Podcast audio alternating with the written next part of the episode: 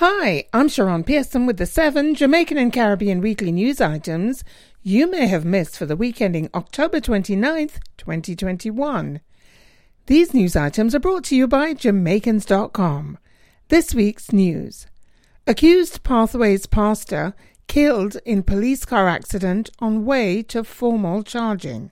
Kevin O. Smith, the pastor of the Pathways International Kingdom Restoration Ministries, accused of alleged ritual killings of parishioners, was himself killed while being transported in a police car to face formal criminal charges in connection with the suspected ritual murders. According to Stephanie Lindsay, Senior Superintendent of Police, Two suspects in the double murder investigation were on their way to Kingston in two cars with police officers as escorts. One of the cars overturned, but no one is sure how the accident happened. Four people in the car were seriously injured and two died. Smith was one of them.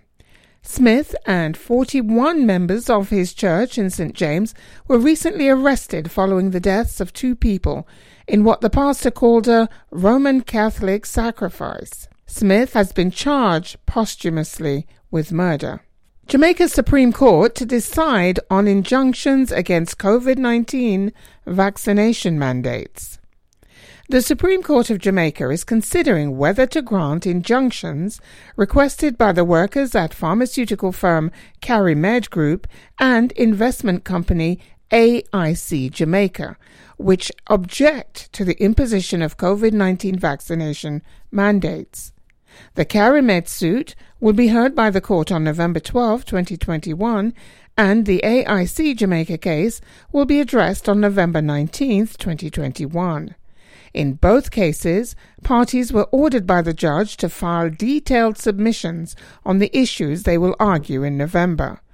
The court moved especially quickly on the matter in recognition of the significance of the cases and their implications for Jamaica's industrial environment. The current target established by Jamaica to fully vaccinate two thirds of the population by March 2022 is unlikely to be met. The CariMed workers are claiming the mandate breaches their constitutional right to life, while the workers at AIC Jamaica allege contract violations. This week's Caribbean news Haitians demand Prime Minister resign. Gangs in Haiti have blocked the entrance to ports storing fuel in protest against the nation's current Prime Minister, Ariel Henry. The chief gang leader has demanded that Henry resign from the post. Meanwhile, fuel shortages have made it very difficult for Haitians to obtain transportation, forced businesses to close, and may require hospitals that rely on generators because of constant blackouts to cease their services. The fuel shortages are pressuring the population, which is already suffering against a weakened economy and multiple gang kidnappings, including that of a group of Canadian and American missionaries. Jimmy Barbecue Cherizier, the leader of the G9 gang coalition in Port au Prince, said he will ensure the safe passage of fuel trucks if Henry leaves office. Are you ready to reach the world with your event, business, or product? This weekly news summary is syndicated to over 60 radio stations worldwide. We invite you to become a sponsor today. Contact us at news at jamaicans.com. This week's diaspora news. Marcus Garvey's son continues to fight for posthumous pardon for father. Dr. Julius Garvey, the youngest son of Jamaica's first national hero, Marcus Garvey, believes that with a Democratic president in office in the United States and a vice president of Caribbean and Indian heritage, he and his supporters will have a better chance of success in their efforts to have his father pardoned and fully exonerated on charges of mail fraud in 1923. U.S. President Calvin Coolidge commuted Garvey's five year sentence as early as he could, but Garvey has never received a pardon.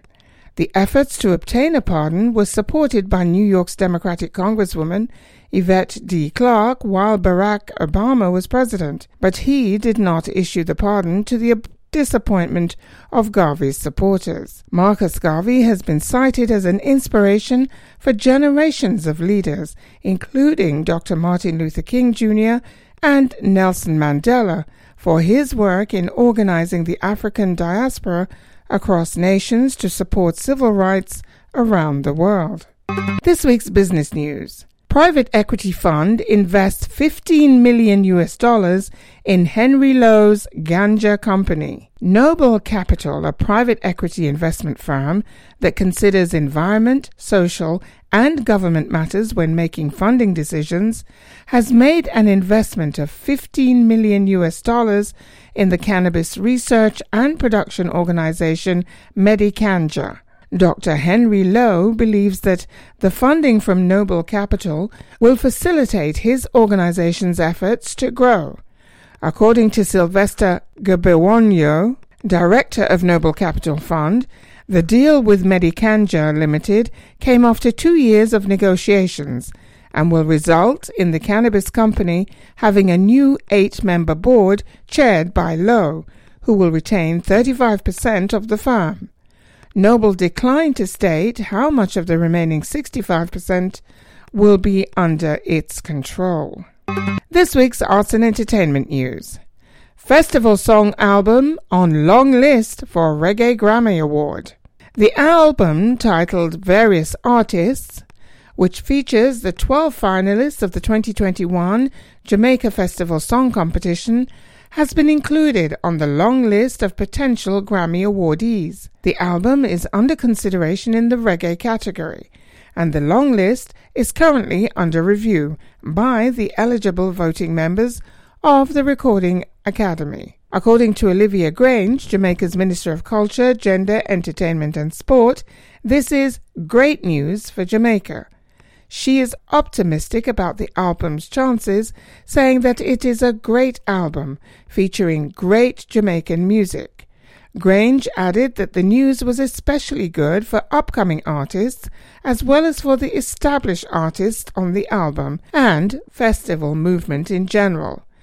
The album features songs by Stacious, DB, Tamo J, Kimiela Candy Isaacs, Peso, Althea Hewitt, Father Reese, Luton Fyah, I Octane, Desi Bond, Reggae Max, and Fab 5. This week's sports news. Jamaican sprint champion Shelly-Ann Fraser Pryce considers participating in 2024 Paris Games. Shelly-Ann Fraser Pryce, 34, believes she is still at the top of the game, and following her making the third fastest 100 meter run in history, she's seriously considering an appearance at the 2024 Paris Olympics. Fraser Pryce was the 100 meter champion at the Olympics in Beijing and in London and won a gold medal in the 4x100 meter relay and a silver medal in the 100 meter race at the Olympic Games in Tokyo. In total, she holds eight Olympic medals. Her personal best of 10.60 seconds in the 100 meters at a Diamond League meet in Lausanne has encouraged her to consider participating in Paris in 2024. She told Sky Sports that before her most recent session, season, she had thought Paris 2024 was out of reach for her but her form in 2021 indicated she has more to accomplish on the track. Thank you for listening to the Jamaica Weekly Summary brought to you by Jamaicans.com. You can listen to this podcast again at Jamaicans.com. We invite you to become a weekly news summary sponsor. Contact us at news at Jamaicans.com. I'm Sharon Pearson and you can listen to me on Fridays at midday at TonyTalkRadio.com on Saturdays from 11am until midday at the EnglishConnectionMedia.com and on Sundays between the hours of 6 and 9pm at e2onair.com for the Conduit Show with Peter G. Remember, the word is power and there is power in the word.